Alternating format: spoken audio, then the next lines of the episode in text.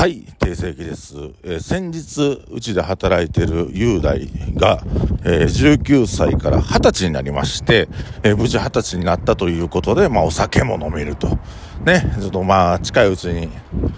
あの、雄大が行かれへんようなところに飲みに連れて行ってあげたいなと思ってるんですけども、いや、おめでたいなと思う反面、僕、雄大と働く日が結構多いんですよね。で、雄大と働いてる時に、まあ、いろいろ思うこととか、こういうとこ頑張れよとか、こんなんやったらうまいこといくぞと、こんなんやったら女にモテるぞっていう話をしてるんですよ、暇な時間は。で、雄大もほんほんほんって聞いてんねんけど、なんか19歳のやつにこれ言ってわかんのかなって正直思ってることがあって、だから自分が19歳の時って、こんなこと教えてもらった時にちゃんと理解できてん、できてたんかなっていう、う風に考えることが多くなったんですね。でそうするとね、不思議なもんで、19歳の時の自分を思い出すきっかけになって、まあ、そっからなんか、19歳の時こんなんやったなーって思ったりとかして、それを話してみたら意外と面白いんじゃないかなと思って、今日から数回に分けて、え今日はね、19歳、20歳のこの2年間の定世期についてお話ししていこうと思います。そして次は、えー、21歳、22歳という風に進んでいて、数回に分けて、えー、定世期の青年期について話していきたいと思います。はい。19歳の定世紀君は、まあ、あの、上田靖子服飾専門学校というところに通うことになりまして、まあ、その子に入るきっかけは不純なきっかけやったんですよ。高校の時に付き合ってた女の子が、どうやら服飾の方に行くみたいな話を聞いて、僕は直前まで NSC に入ろうと思ってたんですよ。吉本の養成所に入って入ろうと思ってたけど、なんかその女の子は行くらしで、みたいな。で、その女の子とね、別れた時やったんで、うん、どうしてもなんかもう一回、あの、より戻したいとか思って、なんかそんな不純なきっかけで上田康子に入ったような気がします。で、まあお昼間行ってもよかったんですけど、あの、なんかちょっと親ね、うちはあの母親だけしかいないので、まあ経済的負担負担をね、母親にこれ以上強いるのは申し訳ないと思い、夜間に通い、お昼働きながら、えー、行くことになりました。で、まあ、そうこうしているうちにですね、えー、っと、当時は、えー、無国籍百科っていうのがあったんですけども、え、ファッションね、なんていうか古着屋さんかな？大きい古着屋さんみたいなのがあって、まあ、そこで古着を買ったりとか、まあ、そこのオリジナルの服とかを着てたんですね。え、当時は僕は186とか7とか、いわゆるちょっと低いですね、センチしかセンチ187センチとかで体重が68キロとか。でかなりの痩せ型でしたね。だから街中歩いてたりとかしてあのこれ今ではないですよ。今ではないですけどそのあのモデル的なことをしてくれへんかっていうふうに。誘われまして。で あのー、まあなんかファッションショーのモデルをすることになったんです。でそのファッションショーというのは ECC の メイクの学校のなんかファッションショーでクラブジュールっていう今のジュールの位置じゃなくてあの三角公園の横にジュールがあった時 クラブがあってそこでなんかメンズのヘアメイクのファッションショーをする。今でも多分写真残ってんのちゃうかなでそこでするっていうことになってでその ECC の梅田の学校に行って、えー、その時にスカウトしていただいたあのヘアメイクの講師のあゆみちゃんの中心にもう女の子ばっかりの環境であの 数ヶ月過ごすことになるんですね僕は。で僕ね在日の女の子以外と付き合ったことなかったんですよ19歳まで。でやっぱりさ新鮮やって在日以外の女の子となんかこう接する新鮮やなと思って、えそれこそねヘアメイクとかおしゃれな女の子ばっかりやったんでそこでまあ遊んでもらって。まああのそのあゆみ先生っていうのは2 5 6やったと思うんですけどその周りの生徒さんは僕と同い年やって。で結構仲良くなってご飯とか行ったりとか旅行も行ったんちゃうんかな。である時になんかそのあゆみ先生の彼氏がなんかまあなんか尼で尼崎でなんかレゲエかの DJ かなんかやってで仕事はカラオケボックスで働いてたみたいな。ね今考えたら何やこいつみたいなやつなんですけどその人もやっぱり可愛がってくれてよう飲みに連れてってもらったりとかたまに呼んでくれてそのババイト先のカラオケボックスでもうただで酒しこたま飲んででなんかその後俺の家飲もうってまたそのね家行って飲んでベロベロなって朝パッと目覚めたら裸の女の子が何人もこう自分の横で横たわっててうわーみたいな。何やこのこの世界は？みたいな 感じでカルチャーショックを受けたんですけどもなんかそのねイケイケな天のヤンキーでしたねそのお兄さんは。で、まあ、そのま、そういう風に僕もあの日本の女の子とかと出会うことがありまして、まあ、成長していくわけですが、えー、周りはねなんか周りの友達とか僕まあ学校通いながら周りの友達がバンドしてる子らが多かったんです音楽関係の子らが多くて。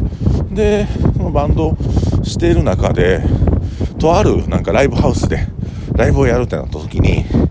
うんなんか打ち合わせ数回してたんですよ。でそこの、えー、とブッキングマネージャーの方がなんかテイ君なんテイ君もなんかやったらみたいな。であそうっすねみたいな感じで。であのうち夜に来てくれたらバー営業やってるから遊びにおいでよみたいな感じで言われて夜な夜な心斎橋まで行って19歳ですよ。心斎橋出てきて。あの千日前ね千日前のクラストっていう、まあ、ちいちゃいクラブやったんですけど、まあ、そこでお酒飲みながら DJ を教えてもらってでそこから僕の DJ のキャリアが始まっていくわけなんですけど。でまあそうこうしてるうちにまあ、たまたまあのフルトノさんって言って結構ね日本では有名な DJ の方に DJ を教わってその方にいろはを教えていただいたんでもうある程度 DJ できるようになってきたんですよね。で、まあ、その、えー、月あ違う週週1回毎週水曜日に、えー、OSM か。なんか専門学校でしょ？音楽の。そこの学校主催のえー、ライブイベントがあってそこでまあ DJ やってみいひんかっていうことで、まあ、レギュラー DJ みたいな感じで1年ぐらいやったかな？やりましたね。でそこでちょっとずつこう、まあ、キャリアを積んでいったところで、あのー、東心斎橋にモグっていう古着屋さんがあったんですよ。でそれは後のファンキーボスっていうお店になるんですけど僕そこのあのー、店員さんの女の子が好きで可愛くてでなんか一緒にイベントやりませんかみたいな感じで一番初めそのモグファンキーボスの、えー、オーナーさんと DJ イベントをしたんが、えー、なんかそういうファッション業界につながっていったような気がしますね。でまあ、そこでも女の子たくさんいてたんでおしゃれな女の子とかうわいっぱいおるな可愛いなとか思いながら、まあ、一緒にクラブイベントっていうのを結構、うん、2ヶ月に1遍ぐらいのペースでそのファンキーボスってお店と DJ イベントやっててでそうです。ねなんかそこでなんかおしゃれもともと好きやったけどよりなんかこうファッションに興味を持ち出してでその後ぐらいにえーと、総園っていう雑誌の中で、えー、デバイス京都っていうお店が取り上げられてたんですよ。でセレクトショップでそこめっちゃかっこいいなと思って履歴書送ったんですけど、まあ、あの今アルバイト募集してないということでしかも僕あの専門学校夜間行ってるんで6時までしか働けなかったんですね。で土日はフルで入れたんですけどでそこで働き出してで、えー、そこでま面接行ったけど面接落とされたけどなんか面白いなってなって電話かかってきたんですよ。もう履歴書送って。で僕マジでお金いらないんで働かせてください。もう僕がもしお金を3ヶ月払わず働いて使えるなって思った時に金払ってもらっていいですか？みたいなこと言ったらお前おもろい採用ってなってでそこ働くようになったんですよ。そのデバイスっていうのは後のモノマニアっていう、えー、お洋服屋さんでそのヤポンスキーっていうブランドあるんですけど、まあ、そこに僕も制作に携わることになっていくんですが、まあ、それはもうちょっと後の話で、えー、まあ、そのデバイスで働きながらたまに DJ やったり、えー、ねなんかこうかっこつけてちょこちょこそのスナップ雑誌とか乗り出してちやほやされ出す直前ですね。でちやほや実際され出したらいろんな雑誌に載れるようになってなんか街中でもこう声かけられるようになっていきます。はい、それが大体、えー、1920歳までの僕ですね。はい、でまあなんかそれがきっかけで、えー、まあ、デバイスで働いたんがきっかけで実はその後に僕の大きな転機になっていくことが起きるんですけどそれは何かというと、えー、フランスに、まあ、留学とまでは言わないですけど、まあえー、何週間か10日ぐらいフランスに行くことになるんですよ。でそのフランスに行くきっかけは何かというとデバイスに、えー、そのファッションブランドのインビテーションがちょこちょこ届いてたんですよ。でそれ当時景気まだちょっと良かったんでそのねバイヤーさんとかが実際パリに行ってそのお洋服を見に行くみたいな。ででこのチケット余ってるからお前フランス行くんやったら行くけみたいな感じ言われてあマジっすか？みたいな。そのインビテーションってまあそのなかなかね普通の人もらえないじゃないですか。でそこでそのインビテーションもらったんでパリ行きますみたいな感じでフランスのあの旅行券取って、えー、フランスに行ってそのいろんなコレクションを見る見たのがきっかけであれクリエイティブなことっていうのはこんなに自由にそしてこうなんか